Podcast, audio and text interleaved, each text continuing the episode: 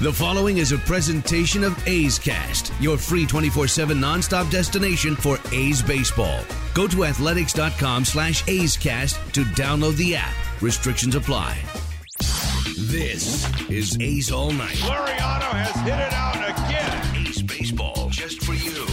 Here is A's All Night. I'm Alex Jensen, and it's time for A's All Night. Oakland walked it off for the second consecutive game, beating the Milwaukee Brewers 3 2 in 10 innings on Tuesday night in game one of this three game series. Tuesday featured plenty of good defense, which is why we start in the top of the second with Eric Thames batting for Milwaukee with two outs and nobody on. Curve, it's hit to right deep in the corner. A long one for Pinder. It's going to die out there. Can Pinder make the catch? And he does!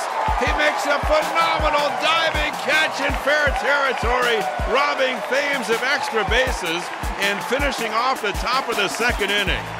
A sensational diving full out dive, and he takes it right off the grass, almost on the foul line in the right field corner. Then in the bottom of the third, the A's offense struck first. With Jurickson Profar on first base, Matt Olson came through with a clutch two out knock, putting the A's ahead early. Fastball laced into the gap in left center field on the grass and scooting to the wall.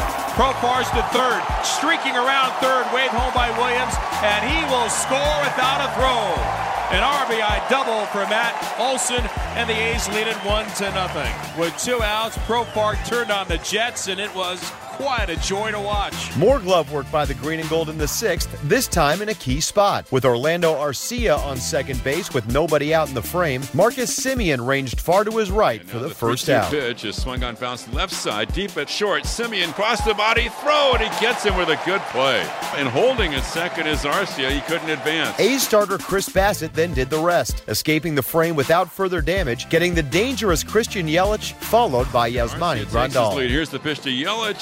Ring him up outside corner fastball. Strike three called.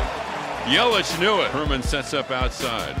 Runner goes from first. The pitch is a bouncy ball to second. As the Profar has it, a flip to first in time, and Bassitt works out of it. The Brewers at first and second and one out. He strikes out Yelich. He gets Grandal on a ground ball to second and keeps the Brewers off the board. That would end the day for Bassitt, who went six shutout innings, giving up just three hits while striking out six. A's skipper Bob Melvin on his righty, and Bassitt explains his effectiveness, stressing his ability to pitch to contact on Tuesday. You know what, that might have been his best stuff of the year. And, and you know, it's, it's a difficult decision taking him out. He worked pretty hard that inning before, and it set up for, for Diekman to come in after that. Yeah, I, I, thought that was as well as Chris has pitched all year. Had a really good fastball, more of an explosive fastball today. You know, with his curveball being a you know much slower velocity, there's a big gap between that and through some changeups. You know, he was on it tonight. Really impressive. I, I, I, didn't really feel any different tonight. It was just they put the ball in play. That was something that is something I've struggled with all year. Is just teams not being able to put the ball in play against me. I've had insane amount of foul ball numbers. I had a ton of first pitch balls in play, and I, I don't think I changed any movement or didn't change any I don't know, I didn't change velocity or anything like that. It was just they put the ball in play. Again, I've had a lot of outings this year where it's I don't give up a hit and I throw 25 pitches in one inning because I had 16 foul balls, and it's like, come on, like you know I'm throwing a fastball here. Just put it anywhere in play. I don't care if you hit a home run, put it in play. In the top of the seventh, the newly acquired Jake Diekman entered the game for the A's, protecting a 1 0 lead and did the job. First, he got an assist from Semien at shortstop thanks to another fine defensive play, and then he got the ever dangerous dangerous Ryan Braun with a man on to hang another zero on the scoreboard for the green and gold. Line toward short, a short hop, and staying in front of it somehow Semien Gloves and throws the first in time. A solid play by Semien on a rocket off the bat of Hiura. The 1 0 on the way. Fastball lifted towards center field, right at Canha.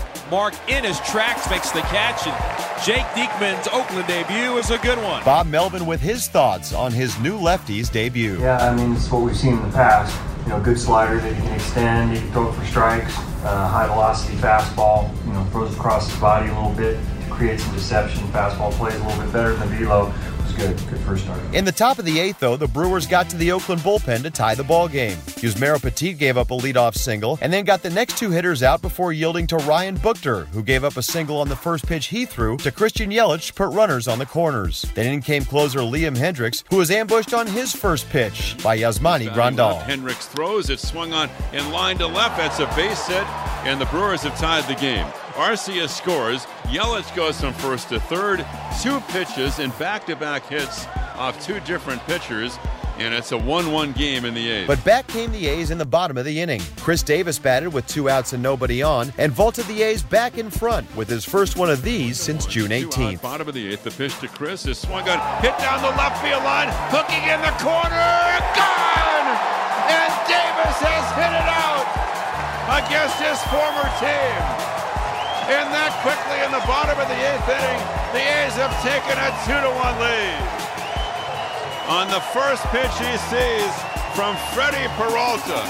A line drive laser down the left field line.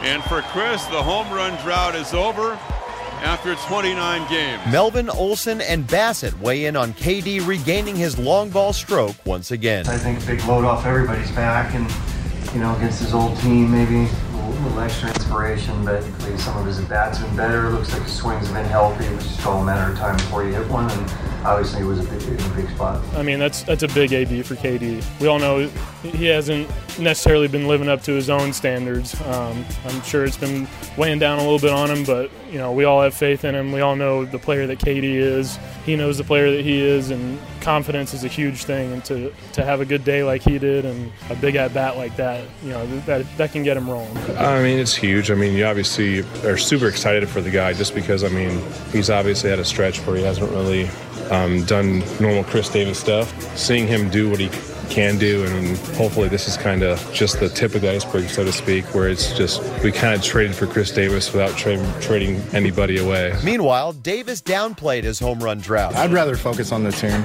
I'm glad we're uh, winning tight ball games, and uh, that's kind of my job. I don't always have to hit home runs. It didn't weigh anything at all. Um, like I said, I'm just here to try to win ball games and uh, that's what I focus on, you know, not how, how quick I hit home runs and whatnot. So, with a 2 1 lead heading into the ninth, the A's sent Hendriks back out to the mound to slam the door. But Bay Area native Eric Thames had other Thames ideas.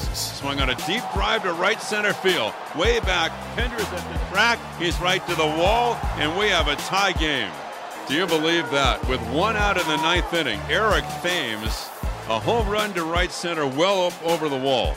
And now it's a 2 2 tie in the top half of the ninth. With the A's failing to score in the bottom of the ninth, those in attendance were treated to some free baseball as the A's and Brewers headed to extra innings. In the top of the 10th, Blake Treinen breezed through his second consecutive outing while striking out two Brewers. Melvin on his 2018 All Star, and Treinen comments on his outing and the adjustments he's made. You know, velo was good, sink was good, threw a couple of breaking balls back to a slider or cutter mixed his pitches up again. So I think you know every outing that he has like that, the confidence grows and grows. Yeah, I think it was just a, a minor tweak mechanically, and it's allowed for a lot more, uh, I guess, free and easy command. I guess I, I, I don't really know how to put it in words for I guess people outside of myself to understand. Um, but it makes sense to me, so that's what works and that's good. It definitely felt better and um, positive momentum going in the right direction. So just try to keep it simple and build on it. In the bottom of the 10th, the Brewers turn to their own all star reliever in Josh Hader, one of the premier left handers in all of baseball. But with one out, Matt Olson sent everyone home, taking Hader to the deepest part of the ballpark. He swings and drives one. Dead center. Back is Cain to the track. At the wall. Jumps. It is gone. Matt turns around Josh Hader and walks off the Brewers in game one of a three game series. His 22nd long ball of the year, and it's a 3 2 walk off win as they bounce at home plate. Melvin and Olson relive the at bat that made the A's winners on Tuesday. Um, not an easy assignment to do it, but we've seen Matt come so far. You know, there was a time we weren't playing against left-handed pitching, and you know, you look at his numbers this year, just as good, if not better, against left-handed pitching, and the power's still there too. So you, knew it probably at that point in time in the game take something like that. You're not going to string probably two or three hits together against a guy like Hader. So got to pitch in a good spot, put a good swing on it. No secret that he likes his fastball, and that it's one of the best lefty fastballs you know, probably in the game. I've played him since low A. I think I might only have one hit off the guy, you know, 25, 30 at bats. Uh, he's he's definitely had my number, so it was nice to finally get him for once. You know, I just wanted to come in and uh, you know try to get on top of the fastball. He's got a good ride on it. Melvin and KD explain why it is the A's seem to have so much success in their final at bat. We've always seemed to do that here. We've always seemed to have games where we get into the dugout late and we feel like we have a chance to do it. And I think it's just past history and uh, a confidence that we have because we've done it several times over the last couple of years. So, you know, even if even though it's a guy like Hader, you still have a pretty good feeling, you know, with the two, three, four guys coming up in the lineup and all those guys can ball the ballpark. Uh, I think we have confidence that we could come out and win those tight ball games. Uh, you can you can teach experience, and the more uh, experience we get with those, uh, the more confidence we'll have. The victory for the A's is their third straight, bringing their record back to 14 games over the 500 mark at 61 and 47 overall. Oakland will try to take the series on Wednesday and make it four straight wins behind lefty Brett Anderson in Game Two of this three-game set. A's Cast Live on Wednesday will begin at 4 p.m. and Chris Towns will be joined by former A's starting pitcher Gio Gonzalez, among others. That will take you right into pregame coverage with A's Total Access beginning at 6.05, followed by first pitch at 7.07 along the Oakland A's radio network. Thanks for listening. I'm Alex Jensen, and this is A's All Night. This has been a presentation of the Oakland Athletics.